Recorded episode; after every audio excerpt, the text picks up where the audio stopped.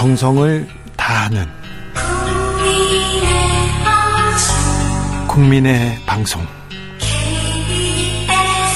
KBS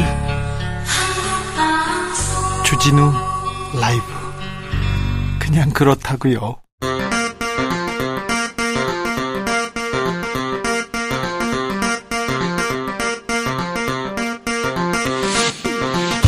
주진우 라이브.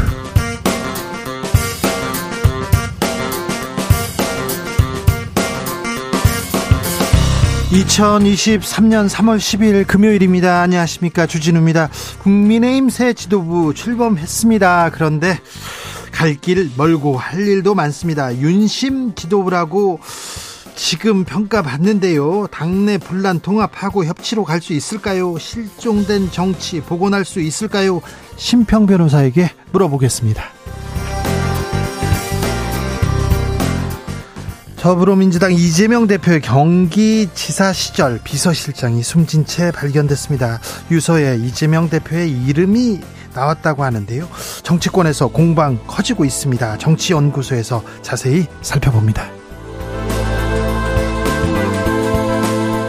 최악의 가뭄으로 남부지방 비상입니다. 본격적인 농사철 앞두고 있는데요. 농민들 이러지도 저러지도 못하는 상황이라고 합니다.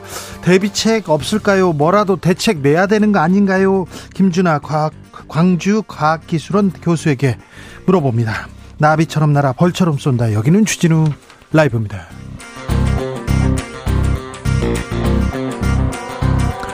오늘도 자중차에 겸손하고 진정성 있게 여러분과 함께 하겠습니다. 연진아, 나 지금 너무 신나. 오늘 월드베이스볼 클래식 있습니다. 한일전 있습니다. 곧 7시에 주진우 라이브 끝나면 그때 보시면 됩니다. 아, 물러설 수 없는 한일전. 어제 한국 대표팀이 호주한테 졌어요. 호주한테 질 수 있습니다.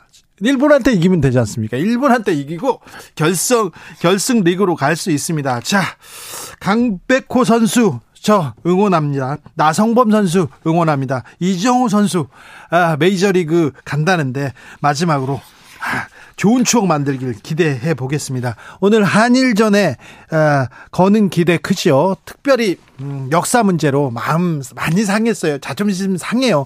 우리 한국 야구 대표팀 선수들이 한일전에서 승리로 보답하리라고 믿습니다. 자, 한국 선수들에게 승리 기원, 자, 바라는 점 이렇게 문자로 보내주십시오.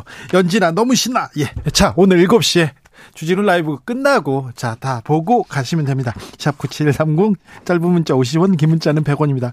콩으로 보내시면 무료입니다. 네, 연진이가 야구 팬이어가지고 한 거예요. 네. 그럼 주진우 라이브 시작하겠습니다.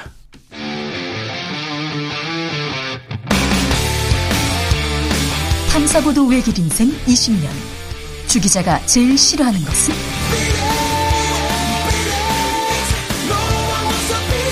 이 세상에서 비리와 부리가 사라지는 그날까지 오늘도 흔들림 없이 주진우 라이브와 함께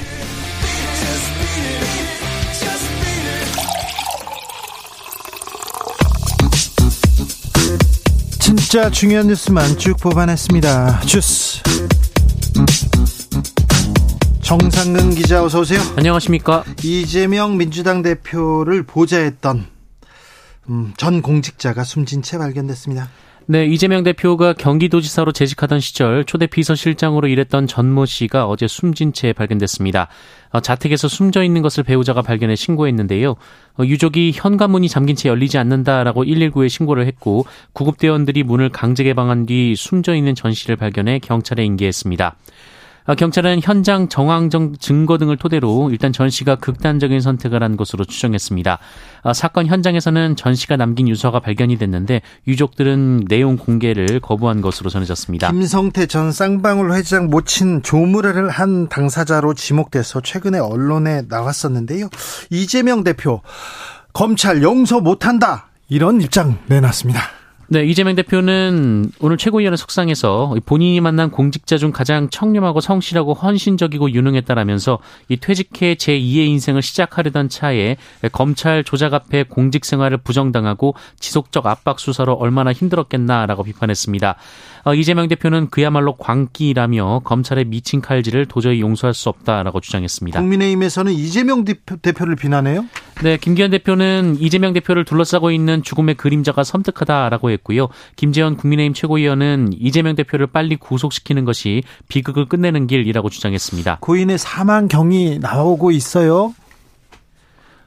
네. 사망 경위에 대해서 여러 보도 나오고 있습니다. 아, 네. 일부 언론은 이 고인이 유서를 통해 이재명 대표에 대한 서운한 마음을 토로했다라고 보도했습니다. 또한 이재명 대표를 향해 정치를 내려놓으시라, 더 이상의 희생은 없어야 한다라고 쓴 내용이 있었다라고 보도했습니다. 다만 상반된 보도도 나왔는데요. 고인이 김성태 전 회장 모친상 조문 관련이 보도가 나온 이후 극심한 스트레스를 받았다라는 것입니다. 네. 이 지인들은 언론에 공무원으로서 해야 할 일을 한 것뿐인데 커넥션이 있는 것처럼 왜곡돼 보도되고 있다라고 주장했습니다. 잠시 후에 자세히 좀 들여다보겠습니다. 아, 경제 빨간불 계속 켜집니다. 경상수지가 사상 최대 적자 기록했습니다. 네, 무역수지에 이어 경상수지도 사상 최대 적자를 기록했습니다. 한국은행이 오늘 발표한 국제수지 잠정 통계에 따르면 우리나라의 올해 1월 경상수지는 45억 2천만 달러 적자로 집계가 됐습니다. 우리 돈으로는 6조 원에 가까운 돈인데요. 이 정도의 적자 규모는 관련 통계가 시작된 1980년 1월 이후 최대 규모입니다. 경상수지는 지난해 11월 2억 2천만 달러 적자를 봤다가 12월에 흑자 전환에 성공했지만 두 달 연속 흑자 기조를 이어가는 데는 실패했습니다. 학교 폭력 얘기, 우리 사회에 아직도 큰 문제로 자리 잡았는데요. 정시에서 학교 폭력 이거 감점하는 그런 대학교 불과 3%밖에 안 된다고요?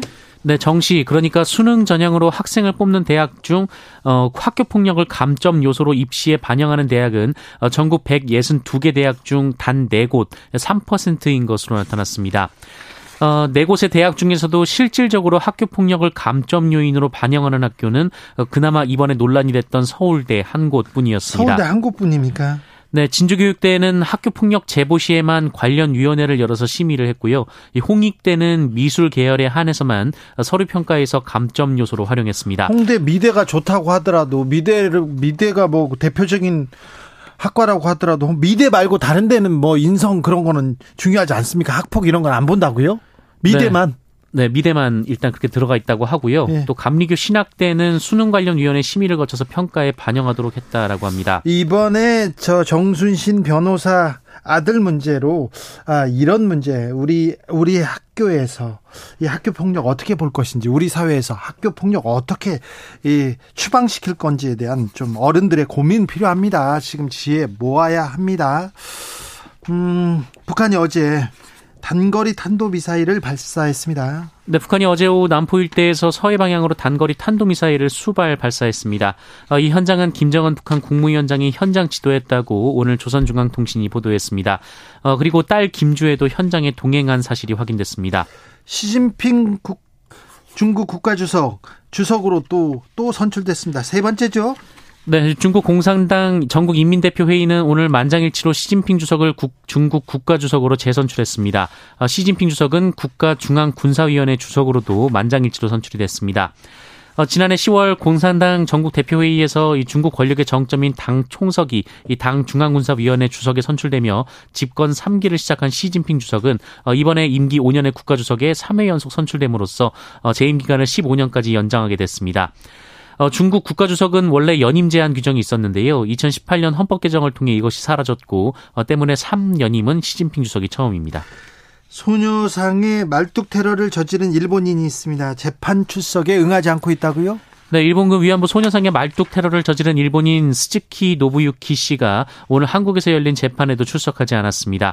이에 재판부는 형사사법 공조 절차에 따라 피고인에게 소환장을 송달했음에도 출석하지 않았다라고 설명했습니다. 이에 검찰은 피고인이 수년간 공판에 출석하지 않고 있다라며 재판부에 스즈키 씨의 구속영장 발부를 요청했고, 재판부는 다음 기일에도 출석하지 않으면 형사사법 공조 절차를 밟고 구속영장을 발부하겠다라고 밝혔습니다. 다만 구속영장 집행은 현실적으로 어려운 상황입니다. 스즈키는 지난 2012년 서울 종로구 옛 주한 일본 대사관앞 위안부 소녀상에 이 다케시마는 일본 영토라고 적은 말뚝을 묶고 이 피해 할머니들의 명예를 훼손한 혐의로 이듬해 기소가 됐습니다. 네. 이 사람은 윤봉길 의사 순국비에도 같은 만행을 저질렀고요. 2015년 경기 나눔의 집 등에 위안부 피해자를 모욕하는 소녀상 모형과 말뚝 모형을 보낸 바 있습니다. 아들한테 올 A+를 준 교수가 있습니다. 해임이 정당하다는 판결 나왔습니다. 네, 재직 중인 대학교에 자녀가 입학했음에도 자진 신고하지 않고 자신이 가르치는 과목에서 높은 학점을 부여한 교수의 해임은 정당하다라는 항소심 법원의 판단이 나왔습니다.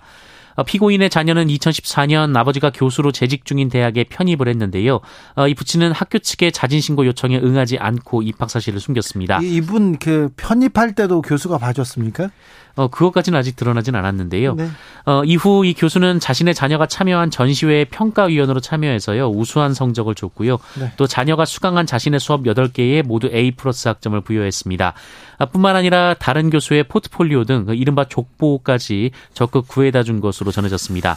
홍대 미대에서만 학폭 문제를 이렇게 쳐다보고 있다는 얘기가 참 걸립니다. 홍대 다른 과들도 다 훌륭한데 다른 과도에서도 윤리, 도덕, 철학 더 중요하지 않습니까? 왜 화가한테만 그렇게 학폭이 중요한 거였나 이런 생각을 좀 해봅니다. 교육에 대해서 좀 생각해 봅니다. 계속해서 사람 먼저 인간이 돼야 되는데 뭐 기술자를 키우는 거는 아니지 않습니까? 학교에서 왜 자꾸 학교에서 이런 일이 나오고 선생님한테서 이런 얘기가 나오면 더 많이 비판받듯이 좀 제대로 된 교육에 대해서 우리가 고민하고 있는지 좀 생각해 봅니다. 전세 사기 당한 사람들이 있었어요. 고시원에서 살고 있는 모녀에게 온정이 쏟아집니다. 네, 지난달 28일 수원에 거주하는 40대 여성 남모 씨는 이혼 후 전 남편으로부터 양육비도 받지 못해 홀로 힘겹게 아이를 키우고 있었다라고 하는데요. 여기에 전세 사기까지 당하며 고등학생 딸과 함께 고시원으로 들어갔다라고 합니다.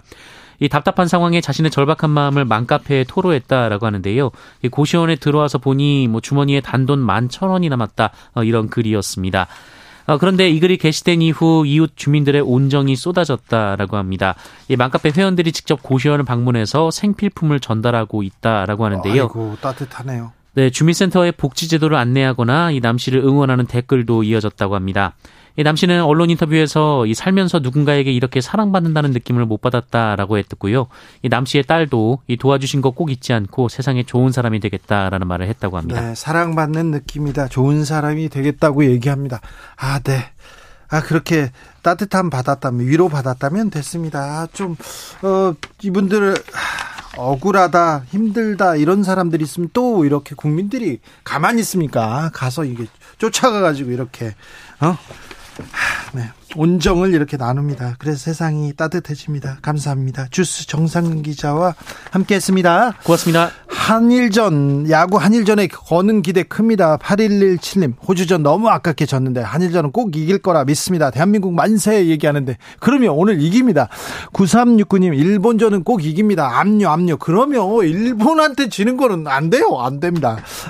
자, 요즘 분위기를 경기로 극복해 봐요. 우리 선수들 다치지 말고 화이팅. 0232님, 요즘 분위기가 조금 안 좋잖아요. 그래서 야구 선수들이 빵! 네. 8848님, 양의지 선수 한국의 의지를 보여줘야 됩니다. 그러면 의지가 있고 없고, 우리한테는 의지가 있고요. 일본한테는 의지 없잖아요. 네. 자, 9630님, 대한민국 무조건 파이팅입니다. 팍팍한 세상. 하지만 추위도 물러간 아름다운 날 승리 소식 듣고 싶습니다. 네. 좋아요. 네. 승리 기원하겠습니다. 주진우 라이브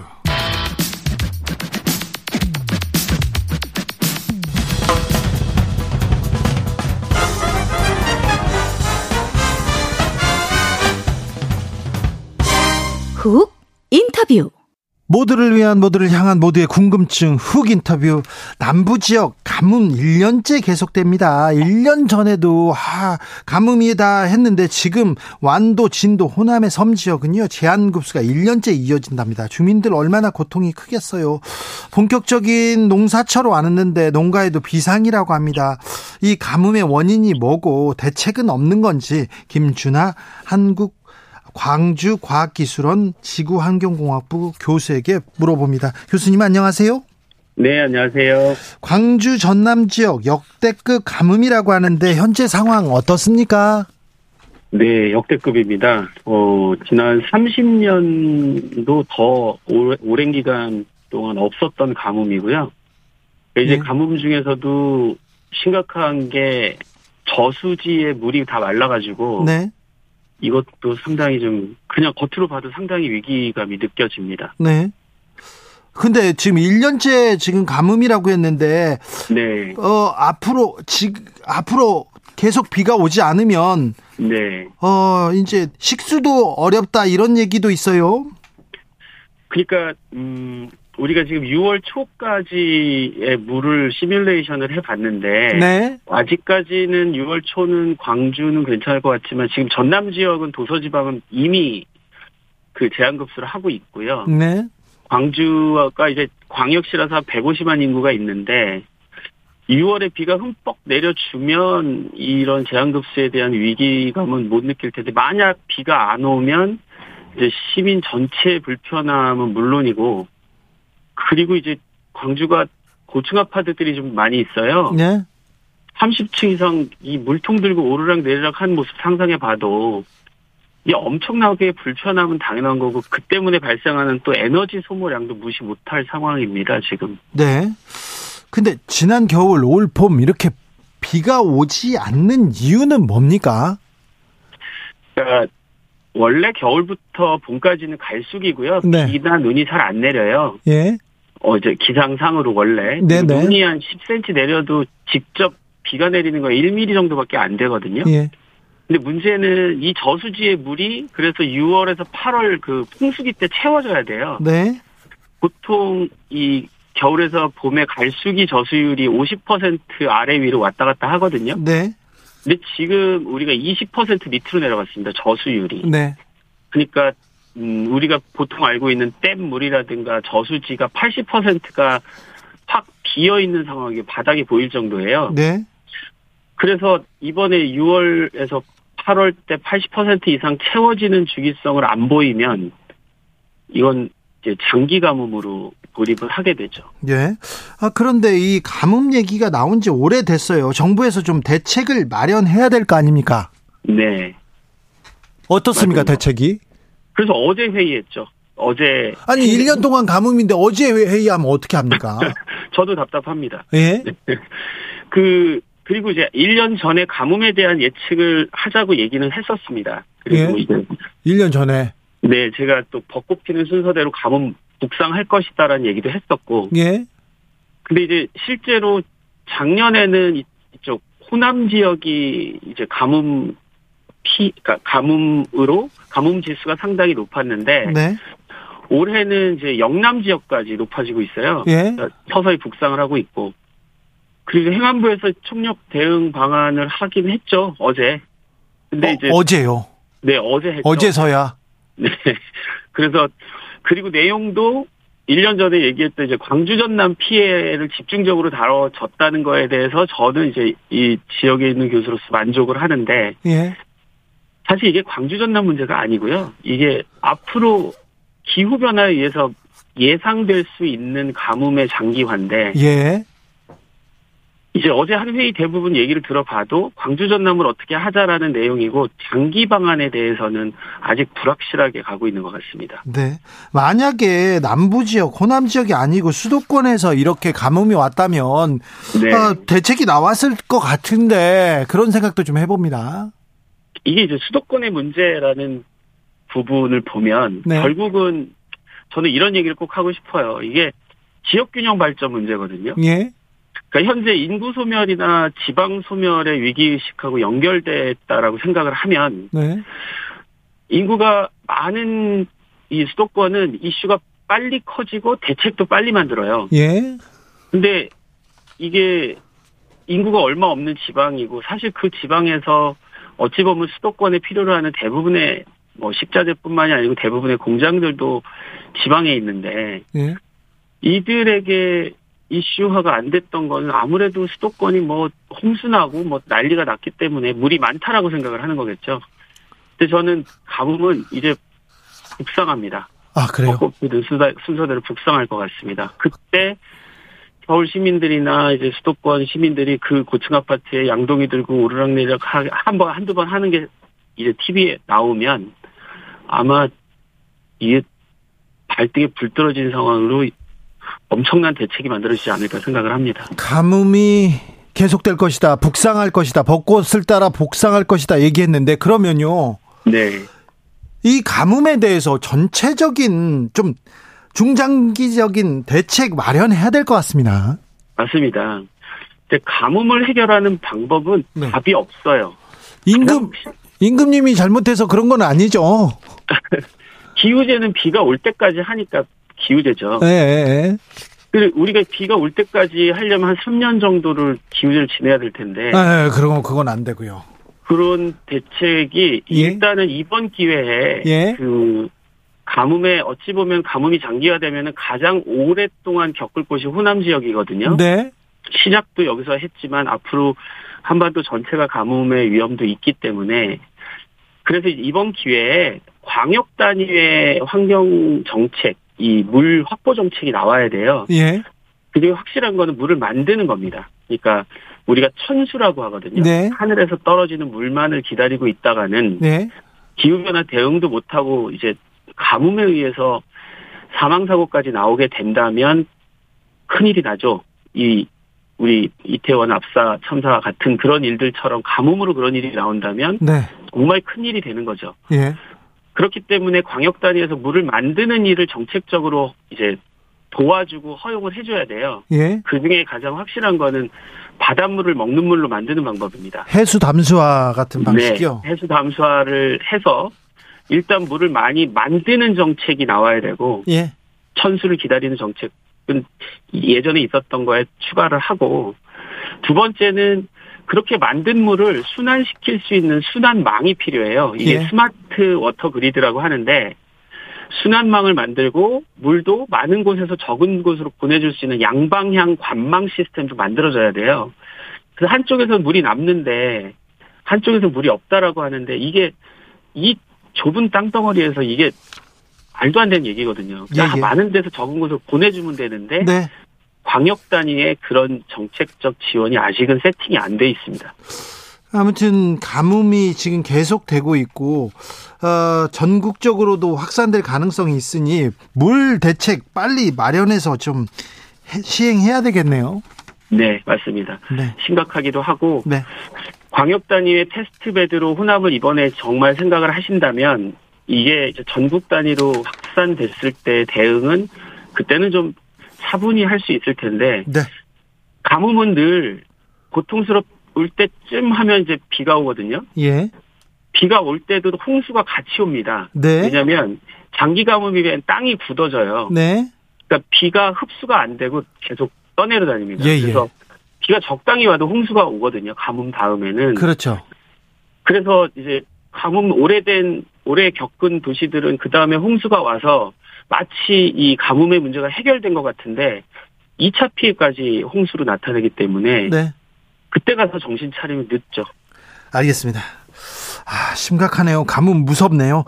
무섭습니다. 네, 네. 정부에서 대책 내기를 좀 촉구해 봅니다. 김준하 광주과학기술원 교수와 말씀 나눴습니다. 감사합니다. 네, 감사합니다. 교통정보센터 다녀오겠습니다. 이승미 씨.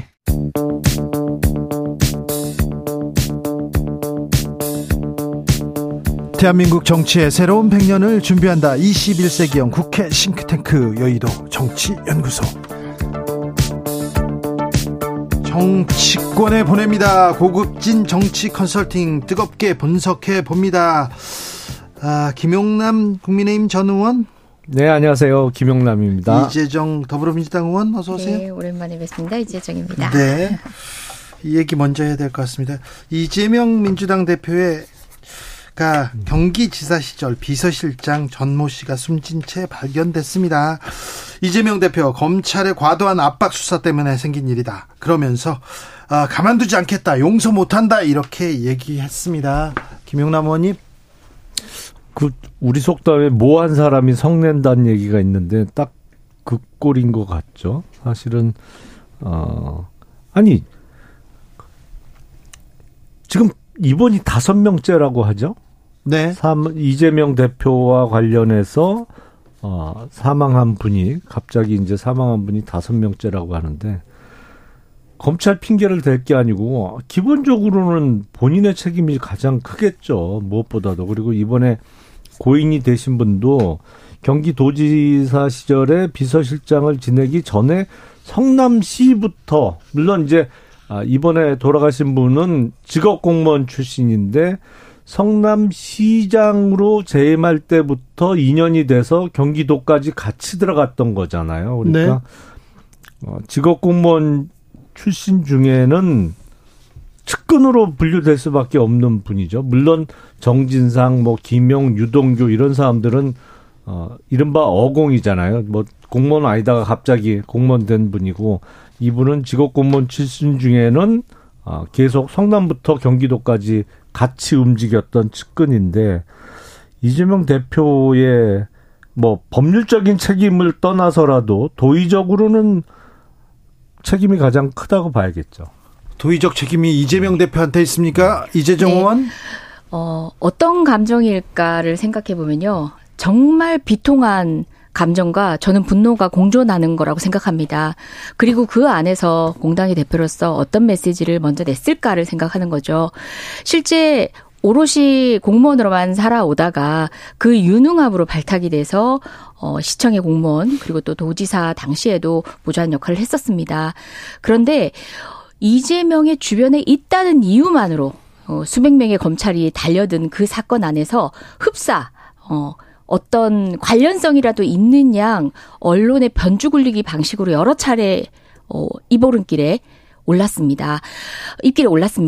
그런 상황을 얼마나 버텨낼 수 있었을까요? 지금 이제 기사가 또 안 보이긴 하는데 그 유서라고 하는 일부 내용들을 발췌를 해가지고 이제 맥락 없이 이재명 대표에게 책임이 있는 것처럼 보이게 하는 그런 뉘앙스의 또 흘림들이 있었습니다. 아직 유서가 공개되지 네네. 않았어요. 유서 네네. 내용을 확인할 수 없습니다. 네네. 그런데 네네. 보도는 많이 나왔죠. 네, 그런 보도가 나왔는데 그 보도들 가운데 또 일부의 보도는 그러니까 검찰에 대한 억울함을 호소하는 또 보도도 있었습니다. 여튼 그 진위 공방에 대해서는 유서가 우리 가족들의 의사에 의해서 공개되지 않기를 바란다는 지금 현재 상황들도 있기 때문에 차차 두고 볼 일이지만 그렇게 수백 명의 검찰 수사관과 검사가 달려들어서 탈탈 털어냈습니다. 이재명의 주변에 있는 것만으로도 그 심리적 억압감을 계속 호소를 했었다. 부담감을 호소했었다라는 얘기가 흘러져 나오고 있고요. 실제 그 사건이 있었던 당일조차도 단독 기사처럼 해가지고 조문을 갔던 내용이 흡사 나쁜 일에 연루된 것처럼 이제 회자가 되도록 그렇게 또 기사가 나오기도 했습니다. 검찰은 처음에는 소환한 바 없다고 했는데 결국 12월에 소환한 사실이 드러나지 않았습니까? 저는 이 수사 자체의 무리함이라는 것은 지금 상수로 존재했던 겁니다. 그리고 측근이 이런 상황이 됐을 때 이재명 대표가 어떤 감정을 먼저 표현을 했어야 마땅하냐의 문제는 변론의 문제라고 생각합니다. 무리한 검찰 수사가. 네, 그건 지금 상수였습니다. 네. 왜 그랬을까요? 그러니까 검찰 수사를 받은 거는 일단 성남FC 후원금 중에 특히 네이버 관련돼서 수사를 받았다고 알려져 있죠. 네. 그러니까 네이버는 그때 대표가 법조인 출신이었어요. 그래서 이거를 성남FC 후원금을 성남FC에 넣는 게 영 꺼름직했던 거죠. 그래서 그 민주당 전직 국회의원이 하는 무슨 희망살림인가? 거길 통해서 소위 원쿠션으로 이렇게 집어넣은 거 아니에요? 네. 다른 재단을 통해서, 다른 단체를 통해서 지원하는. 그렇죠. 되죠. 거기서 이제 1억을 커미션으로 띄고 40억을 받아서 1억은 띄고 39억을 그 성남FC에 집어넣는 방식으로 이제 우회해서 집어넣는데 그거 관련된 두산 네이버 측과의 조정, 방법 이런 거를 하는데 이번에 돌아가신 분이 관여를 했다는 건데 그러니까 상관 잘 만나야죠. 그런 일 시키고 안 좋은 일 시키고 이게 네이버 측도 이게 바로 집어넣으면 제3자 뇌물이 될 것 같으니까 우회 통로를 만들어서 넣는 거로 협의도 보고 이런 일에 관여를 했던 것이고 그 조문 관계 죄는 아니죠. 근데 조문 간 상대방이 뭐예요? 그 소위 조폭 출신 그 기업 인수해서 M&A 하고 또 전환사채 발행해서 그거로 소위 주가 조작하고 한 사람 상가에 당시 이재명 경기도지사를 대신해서 비서실장으로 조문 갔던 거잖아요. 그러니까 아니 지금 저희가 원님 재판하는 것도 아니고 명확하게 형사법조를 전제로 하고 팩트하고 틀린 게 뭐 있어요? 제가 말씀한 것 중에 그것이 팩트하고 틀린 부분을 지적을 해주세요. 나쁜 친구들하고 어울리니까 나빠 이런 얘기하는 게 아니잖아요. 지금 우리는 엄연히 존재하는 형사법조의 당해 행위가 위법한지 아닌지 그 법률 조항의 적용 여부의 위법성에 대해서도 먼저 선제적으로 전제가 돼야 되는 거고 그리고 그 과정에서 사실적 행위로 관여한 사람과 법률적 유의미한 행위로 관여한 사람은 엄연히 구분이 돼야 됩니다. 그런데 둘이 뭉술하게 얘기하면서 그 사람이 이런 사건에 관련 없는 건 아니잖아요. 이거는 정말 옛날 옛적에도 하지 않았던 원님 재판 방식이에요. 아니 성남FC 후원금 문제와 관련해서는 그것도 제3자 뇌물하고 또 특히 네이버는 범죄 수익 은닉법 위반까지 기소가 됐잖아요. 네. 이게 왜 범죄 행위하고 관련이 없어요. 그 죄목에 해당하는 특정 행위가 법률적 평가를 받느냐. 몇 단계의 전제 사실이 필요한 내용입니다. 자, 일단 이 사건을 활용하는 방식에 있어서도 지금 현재 그렇습니다. 이 사람이 벌써 5번째다. 이재명 대표는 이제 도의적 책임을 져서라도 정치권에서 더 이상 존재해서는 안 된다라는 방식으로 야당을 공격하고 있습니다. 지금 무도한 방식의 검찰의 수사에 대해서 하나하나 법적 대응은 법적 대응대로 또는 이와 같은 기괴한 상황들이 벌어지는 것에 대해 이것에 대한 책임을 별도로 물으려고 해도 또 도의적인 책임을 운운하고 있습니다. 여러 가지가 지금 뭉뚱그려 섞이면서 정서 재판으로 가려고 하는데요. 이럴 때일수록 국민 여러분, 시청자 여러분들은요. 잘라서 판단할 필요가 있습니다. 이게 법률적으로 문제가 되는가? 그리고 이 문제 행위에 이 사람은 관여했던가? 관여를 했던 사람인데 하지도 않았던 사람인데 이렇게 변주 굴리기로 이 사람을 모욕감을 줬던가? 수사기관에서는 어떤 압박감을 줬던가? 다 면밀히 따져볼 내용입니다. 게다가 지금 현재 장례를 제대로 못 치를 만큼 부검을 하겠다고 검찰이 얘기를 한단 말입니다. 사실상 본인이 스스로 목숨을 끊은 안타까운 사건이라는 거를 이제 모두가 공인한 상태에서도 사회적으로 중요하니까 부검을 하겠다고 합니다. 그래서 갑자기 지금 장례 절차가 중단돼 있는 상황이라고 들었는데요. 이런 상황들이 저는 이제 많은 분들이 그렇게 평가를 하십니다. 지금 일제 강제동원 관련해가지고 해법이라고 그냥 셀프 협상했잖아요. 이 건들이 지금 언론 달구고 있으니까 때마침 잘 나왔다. 5번째 자극적이네. 요걸로 좀 더 끌어보자 하는 심사는 아닌가요? 사실상 윤석열 지검장 당시에도 1년 만에 3명이 돌아가시는 사태까지 있었는데 그분이 대통령인 상황에서 이렇게 맞닥뜨린 데 대해서 검찰의 잘못은 잘라내고 정말 유령극 바라보듯이 상황을 스토리를 만드는 것 전 동의할 수 없습니다. 하시는 말씀은 너무 아전인수격으로 해석을 하시는 것 같고 부검의 의미는 그런 거죠. 사망한 채로 발견이 됐는데 사실은 외부 침입 흔적이 없거나 이런 거에 비춰봐서 스스로 목숨을 끊은 것으로는 보입니다만 사실은 의혹을 확실히 없애려면 부검을 하는 게 맞죠. 그리고 그 부검을 하는 데 있어서는 보통 유가족들은 동의하지 않는 경우가 많습니다. 왜냐하면 돌아가신 분을 2번 죽이는 것처럼 생각해서. 하지만 부검 여부는 유가족의 동의가 반드시 필요한 것만은 아니에요. 그러니까 검사가 판단하죠. 사건에 있어서 나중에라도 혹시 의혹이 제기될 수 있는 가능성이 있으면 부검 지휘를 할 수 있는 겁니다. 자, 김용남 의원님, 국정농단 수사가 이렇게 이어질 때 그때 전 검사도 이렇게 극단적 선택을 하고 여러 명이 조금 극단적인 선택을 했어요. 그 당시에 있었죠. 국민의힘에서 이거 너무 과도한 수사다. 검찰 책임져라. 윤석열 책임져라. 그렇게 얘기했잖아요. 그때 주로 적용됐던 죄명이 직권남용이죠. 예. 근데 직권남용이 기존에 저도 학교 다니면서도 배우고 검사 생활을 하면서도 직권남용죄를 다뤄봤습니다만 기존의 판례나 수사의 어떤 관행과는 너무 다르게 확대 적용했던 것은 틀림없는 사실이에요. 그 당시에 직권남용은 한도 끝도 없이 포괄적으로 넓혀갖고 그거로 다 수사가 이루어졌습니다. 김용남 의원이 그 직권남용을 너무 지금 요술방망이처럼 휘두른다면서 여러 차례 지적했어요. 그렇죠. 근데 한참 후에 그래갖고 그거로 다 구속도 되고 하다가 한참 후에 1심, 2심 대법원 올라가면서 다시 좀 많이 좁혀졌어요. 그러니까 네. 구속영장이 발부됐다가 1심에서 실형까지 나온 사건이 2심과 대법원까지 올라가면서 직권남용이 이렇게 확대 적용되는 거는 문제가 있다고 해서 많이 좁혀졌어요. 그러니까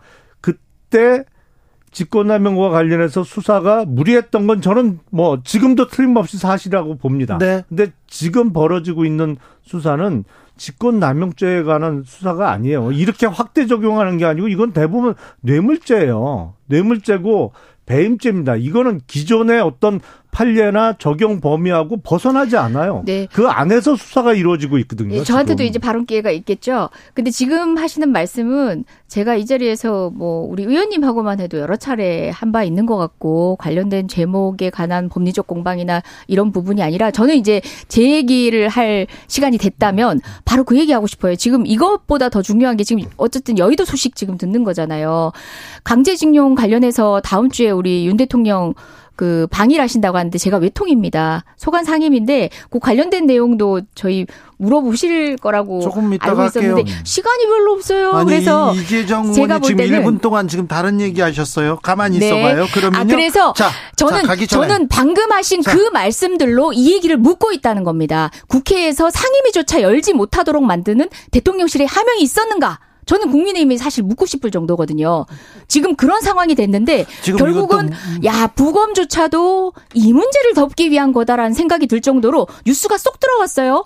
강제동원 해법과 관련해가지고 대통령실에 정말 피해자도 도외시하고 일본에 그냥 무릎 꿇고 정말 이제 항거조차 해보지 않고 무릎 꿇는 사실 자체는 국민이 공분하고 있는데 이 뉴스를 쏙 들어가게 해버리는 이 뉴스 때문에 저는 더 얘기를 하고 싶지 않아서 이제 그 여의도의 지금 상황에 잠시만요. 대해서도 네, 얘기하고 싶네요. 저 질문 네. 제가 질문 알아서 할게요. 자 여기에 대해서는 대답을 하고 가시죠. 지금 질문이니까 소위 그 강제징용과 관련한 뉴스를 덮기 위해서 사망 사건을 만들어냈다는 거예요. 아니면 부검을 하려고 한다는 게 그게 아니라 뉴스를 덮으려는 이 뉴스에만 매몰될 수 없을 만큼 중요한 뉴스라는 얘기고 그 문제도 지금 시간이 저희가 얼마나 남아 있는지 모르겠지만 자, 비중 있게 다뤄주셨으면 좋겠습니다. 오늘 머리 기사로 네. 지금 정치 머리 기사로 얘기하니까 이거 얘기한 거예요. 네, 네 질문 가지고 또 너무 좀 예민하게 그러지 마세요. 자 그러면요. 국익에는 더 관련된 얘기라서 네. 당장 대통령 1호기 뜨고 나면은 또 걱정되는 일이 벌어질 것 같기 때문에 더 시급한 일이기 때문에 말씀드리는 겁니다.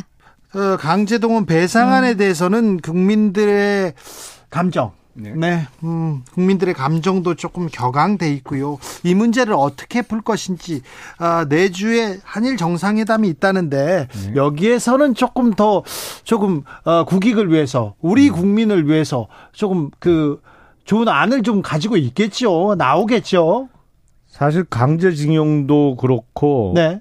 위안부 피해자 문제도 그렇습니다만 너무 오래 미뤄둔 숙제죠. 강제징용의 문제만 해도 대법원에서 파기환송 판결이 난 거는 박근혜 정부 때였습니다. 2018년입니다. 아니 그게 이제 파기환송되고 나서 고등법원에 가서 재판하고 다시 대법원에서 확정된 게 2018년 그러니까 문재인 정부 때죠. 예. 2018년 확정이 됐는데 그 이후에 이제 아무런 일도 사실상 안 했죠. 확정된 판결에 대해서 어떻게 해결할 건지 아무 일도 안 하고 있다가 지금 5년이 지났어요. 그러면 사이에 사실은 그 사이에 한국과 일본 간에는 많은 일들이 있었습니다. 그 수출 규제 문제도 있었고 WTO의 제소 문제도 있었고 다 일은 벌어져 있는 상태에서 아무도 이걸 손 안 댔어요. 왜냐하면 위안부 문제도 그렇고 강제징용 문제도 그렇고 해결하려고 손 대는 순간에 온갖 비난, 그리고 항상 뭐 말도 안 되는 프레임을 씌우잖아요. 그 반일 감정을 자극해 가면서. 그렇기 때문에 아니 적어도 문재인 정부에서는 뭘 해결하려는 시도도 안 하고 5년 허송 세월을 해놓고 이거는 어떻게든 지금은 매듭을 져야 됩니다. 물론 이게 외교는 상대 국가가 있는 게임이기 때문에 우리 마음대로 100% 만족할 만한 해법을 결코 이끌어낼 수 없어요. 네. 하지만 이걸 더 밀어두는 건 국익에 더 손해가 되는 일입니다. 네. 김용남 의원님, 근데 일본에서는 거의 100% 지금 만족하는 안이 나왔다고 합니다. 이건 조금 아니죠. 그런 일본 정부의 공식적인 답변이 아직 없잖아요. 아니요. 일본이 요청하던 거에서 일본 스스로 추가로 더 받아들여라고 요구할 만한 게 없고 완전히 지금 100% 항보선을 한 겁니다. 특히 더 중요한 게 뭐냐면요. 저는 윤석열 정부의 태도를 바로 오늘 사건에서 볼 수 있습니다. 저희 국회 상임위가 오늘 실은 이제 오늘 또는 월요일 날 열리기로 했었는데 국민의힘 전대가 결선 투표까지 가면은 12일까지 가니까 13일 열자라고 해서 13일 확정이 됐습니다. 그런데 오늘 아침에 벼랑간 열지 못하겠다고 연락이 왔습니다. 이유인즉슨 대통령 순방을 앞두고 있는데 피해자들이 국회에 찾아오던 모습이 대통령 순방 모양새를 좋게 하지 않는다라는 겁니다. 그게 상관이에요? 그게 바로 윤석열 정부가 국민에 대해서 가지고 있고 이 사건을 바라보는 태도라는 거죠. 저는 그래서 공분을 했고 우리 의원님들 진짜 조금 전에 정론관에 가서 규탄 성명을 발표하고 왔는데요. 그분들은 국민의 노여움이 안 보이는 거예요. 대통령의 노여움만 보이는 게 지금 국민의힘 의원님들이라는 게 통탄할 지경인 거죠. 그리고 지금 사실 뭐 정부의 반응이 없다고 하지만 웃음을 감추고 있습니다. 일본은 이렇게까지 두 손 두 발 다 들고 항복할 것 같으면 왜 진작에 못했겠습니까?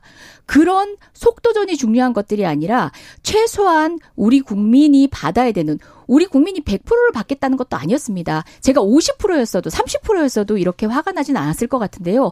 100% 양보한 협상 아니기 때문입니다. 그리고 무엇보다 다시 상임위를 잡으려고 하면 언제를 잡을 수 있느냐고 물었을 때는 순방 이후라고 합니다. 대통령의 순방에 누가 되지 않는 차원에서 국회가 움직여야 된다는 것. 저는 사실 의심을 하고 있습니다.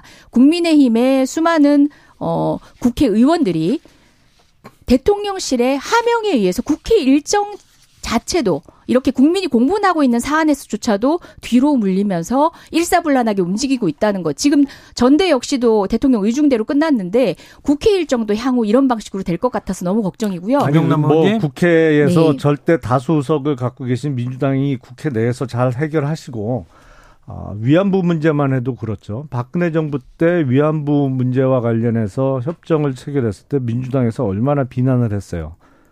근데 그때 일본 정부에서 출연한 10억 엔이 들어왔고 그거를 이제 화해와 치유 재단을 설립을 했습니다. 근데 이게 돈의 액수가 중요한 게 아니고 일본 정부에서 출연한 돈이라는 게 일본 정부의 공식적인 사죄의 의미를 담았다고 해서 이것 때문에 사실은 협상이 더 오래 걸렸어요. 일본 기업에서 더 훨씬 많은 돈을 출연하겠다는 일본 측 제의도 있었습니다만 정부에서 돈이 나오는 게 중요했기 때문에 오랜 시간을 걸려서 합의를 이끌어냈습니다. 그런데 문재인 정부 들어서 이거 어떻게 했어요? 시원스럽게 취소하고 10억엔 돌려줘 버렸잖아요. 그리고 나서 무슨 해결을 했어요? 무슨 해결책을 내놨어요? 말씀 잘하셨습니다.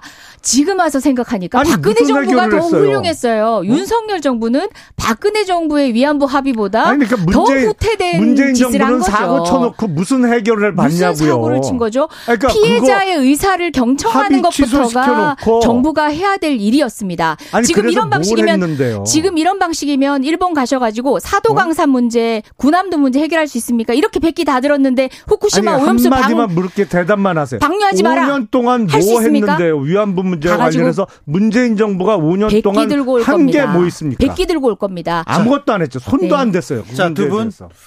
그런데요, 김용남 의원님, 해결을 좀 이상하게 해결하거나 해법을 못 낼 거면 안 내는 게 더 나았지 않습니까? 아니죠. 이 문제 때문에 사실은 국익을 말씀하셨습니다만 오답을 낼 바에 답을 안 쓰고 지금 기다리는 게 낫잖아요. 전혀 그렇지 않아요. 네. 지금 국제 정세를 보세요. 지금 국제 정세는 사실상 1991년 소련 해체 이후에 세계화 시대의 30년이 지금 바뀌고 있어요. 됩니까? 아니 잠깐만요. 지금은 소위 신냉전 시대로 접어들고 있습니다. 그래서 한반도를 둘러싸고 있는 북한, 중국, 러시아 진영과 한국, 미국, 일본은 어차피 지금 양 진영이 30년 그 이전 세대로 알게 모르게 경제적으로나 군사적으로나 다시 긴장 관계가 높아지고 있는 상황이에요. 근데 여기서 수년째 묵혀놨던 숙제 때문에 한국과 일본이 계속 벌어진다? 이건 결국엔 대한민국의 손해입니다. 이거는 빨리 풀어야 되는 숙제인 거예요. 어떤 사과와 반성도 없는 채로 우리가 빨리 그 신냉전 구도 안에 들어가기 해야 된다. 이만큼 단견이 없습니다. 신냉전 구도를 누구도 지금 그걸 기정사실로 받아들이지 않습니다. 중국조차도 러시아하고 본인들을 같은 결로 보는 걸 싫어합니다. 네. 그런 상황에서 신냉전 자체를 막기 위해서 다양한 다극화에 다자외교를 할 생각을 해야 되는 게 지금 정부의 현명한 선택인데 지금 신냉전을 구도로 두고 중국하고 러시아하고 디커플링을 해야 된다라고 단호하게 얘기하는 것도 너무 안타깝고요. 무엇보다 지금 당장 우리 국민의 생존권과 걸려있는 여러 문제에도 일본과의 협상들이 남아있는데 이 문제들도 사과 한번 못 받아냈는데 후쿠시마 오염수 방류에 대해서는 어떤 말 한마디 입 하나라도 뻥끗할 수 있을까요? 그저 일본에 초청받아서 가서 회담하고 왔다. 이것 외에 국민에게 안겨줄 성과가 과연 있을까요? 이미 벌어지고 있는 국제 정세를 뭐 이재정 의원님 마음대로 다시 바꿔놓거나 만들 수야 없겠죠. 이미 벌어지고 있는 것은 현실로 받아들이고 거기에 대응을 해야 되는 상황이죠. 그리고 WTO 제소를 어쨌든 철회하면은 다시 그 수출과 관련된 규제를 검토하겠다는 얘기는 강제동원 해법이 나오기 전에 이미 일본이 했던 얘기입니다. 그래서 그것도 강제동원 해법 이후에 나온 얘기 아니라는 것은 저도 다시 한번 밝혀드립니다. 자, 강제동원 해법에 대해서는 저희가 많은 시간을 두고 얘기를 했기 때문에 여기까지 할게요. 국민의힘 전당대회 끝났는데 검사 출신이고 또 합리적이신 김용남 의원님 윤석열 당으로 친정 체제로 이렇게 구축됐다 이런 얘기 이런 평가 나오는데 이 말은 맞는 거죠? 국민의힘 당원들이 이번에는 확실하게 소위 얘기하는 친윤 쪽으로 힘을 실어준 건 맞죠. 네. 왜냐하면 지도부 구성 자체가 그렇게 됐죠. 됐고 네. 표 분석을 해봐도 역시 뭐 그렇게 볼 수밖에 없죠. 지금까지 용산 눈치 본다, 대통령 의중에 끌려다닌다 이렇게 생각했는데 누가요? 국민의힘이요. 그 전에 그랬잖아요. 그런 측면이 있죠. 없어요. 네. 그런데 더 이렇게 끌려가는 거 아니냐, 당정이 아니라 일치되고 또 용산에 끌려다니는 거 아니냐 이런 얘기도 있습니다. 근데 이제 선거 결과는 네. 사실은 당원들의 선택이잖아요. 예? 지금 당원들이 뭐 한두 분도 아니고 84만 명이 선택한 결과인데 결국엔 민주주의는 그런 거 아닌가요? 선택의 결과를 받아들여야 되는 거고. 저도 뭐 결과가 어떻게 될지 소위 얘기하는 비윤계 후보가 최고위원 중에는 한 명, 두 명 들어갈 가능성도 없지 않았거든요. 그래서 네. 그걸 유심히 봤는데 어쨌든 소위 친윤 일색의 지도부가 구성이 됐고 그거는 지금 국민의힘의 84만 명의 당원들의 선택의 결과예요. 그건 네. 뭐 안 받아들일 수는 없죠. 뭐 결과는 뭐. 이제 예상했던 대로 된 건데요. 근데 결과가 빚어지고 난 이후에 그 친윤 일색의 지도부가 소위 이제 패자를 보듬지 못하고 조롱하듯이 하는 모습은 정말 이제 뭐 저희가 옆에 당에서 쳐다보기도 좀 민망한 정도입니다. 사실상 경쟁 과정에서 경쟁자를 들여밟던 그 모습 이상으로 승자의 여유로움조차 보여주지 못하고 있는 당내 구조가 이런 불안들이 언젠가는 터지지 않을까 하는 불안불안하신 마음이 생각하세요? 있으실 것 같아요. 아니 그건 뭐 개인적인 의견 내지는 감정을 잠깐 뭐 드러낸 분이 한두 분 있는 것 같은데 네. 그게 뭐 어떤 당의 주류적인 의견이다라고 보기는 어려울 것 같고요. 당 최고위원들이 뭐 거의 포문을 열던데요. 이준석 안 된다 이렇게 같이 갈 수 없다 이런 얘기하던데 그거 어떻게 봐야 됩니까? 이제 전대가 끝났으니까 그런 얘기는 필요 없는 거고요. 그러니까요. 사실은 네. 이제는 전당대회는 당 내에서 경쟁하는 거잖아요. 네. 그러니까 서로 치고받을 수 있어요, 물론. 근데 네. 이제 전대는 어쨌든 끝났고 이제 다음 남은 큰 선거는 내년 4월 총선이란 말이죠. 그거는 싸움의 상대가 완전히 틀려요. 자, 그러니까 정치 복원하고 협치로 가야 된다. 거야 상대해야 된다. 이런 얘기가 나올 거 아닙니까? 네. 근데 잘 뭐 될까요? 민주당하고 이렇게. 아니, 잘 해내야 이제 총선 이기는 거죠. 잘 해내야. 전당대회 과정에서 물론 특히 이제 이준석 전 대표의 경우에 그 선을 좀 넘나든 거는 맞아요. 네. 이제 직접적인 어떤 비판을 하더라도 지켜야 될 선 정도는 있는 건데 그걸 이제 살짝 넘나들잖아요. 그게 이준석 전 대표의 캐릭터이기도 하고 또 그것 때문에 단단한 팬덤층이 일부 형성되는 것도 있습니다만 그 부분에 대한 지적이고 이제 전당대회 끝났으니까 그 문제는 더 이상 얘기할 필요 없겠죠. 근데 계속 그 얘기만 해가지고요. 아, 며칠 안 됐으니까요. 김용남, 이재정 두 분 감사합니다. 네, 고맙습니다. 네.